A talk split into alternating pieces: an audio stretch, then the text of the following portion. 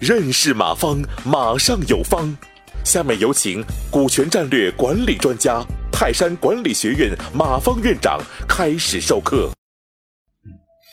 想当年苹果公司上市之前，它的股份是三比三比三比一啊，就是乔布斯是三十个点，另外两个地方三十个点，还有一个地方一个点，啊，就不用分析各位，你就分析，不用分析谁最能干活。肯定是老乔最能干活，再不用分析，老二通常他团结谁？嗯，这时候乔布斯肯定是老大，肯定是团结老二。为什么团结老二？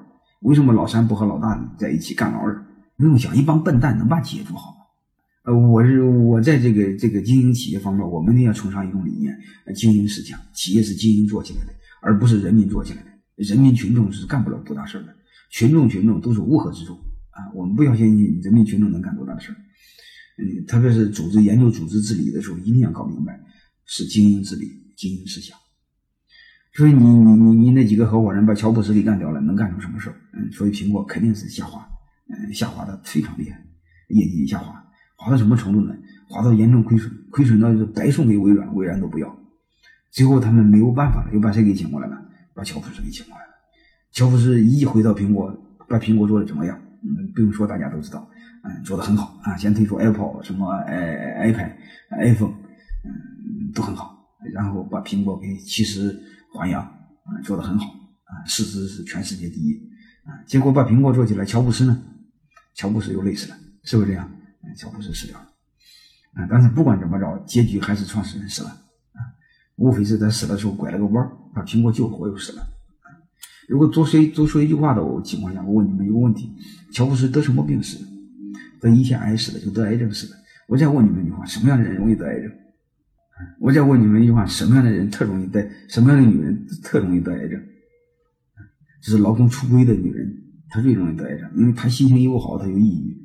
就是抑郁的人最容易得癌症。所以这时候乔布斯就死了。啊，然后问题再问大家一句话：如果乔布斯不不被干掉，乔布斯还能会得癌症死掉吗？这个不一定吧。啊，所以结局是什么？你把创始人干掉，公司做不好。啊，而且做不好，创始人也还还也很悲哀，基本上和死的差不多啊。当然这里边太多案例了，包括这个谁呀？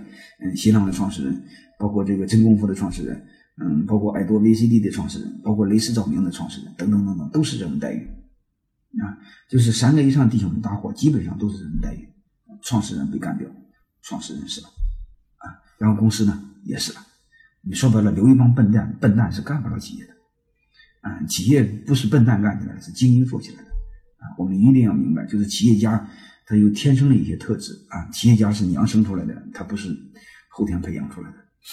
所以给大家得出一个最基本的结论啊，我用了大量的背后的推理啊，让你们知道一个结论。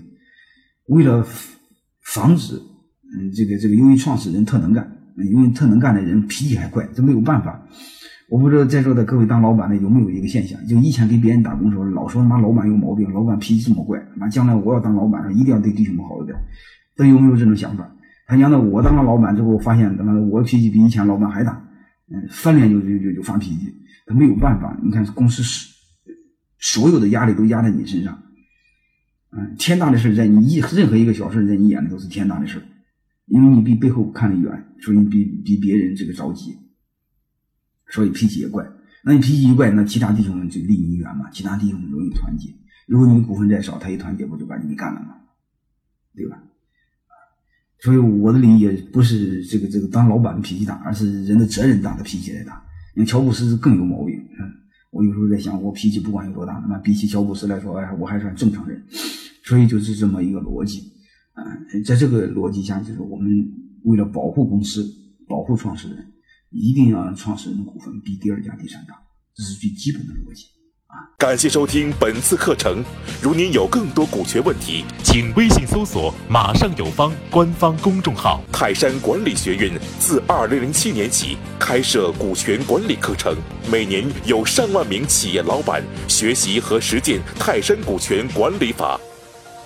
泰山股权管理课程激活团队，解放老板。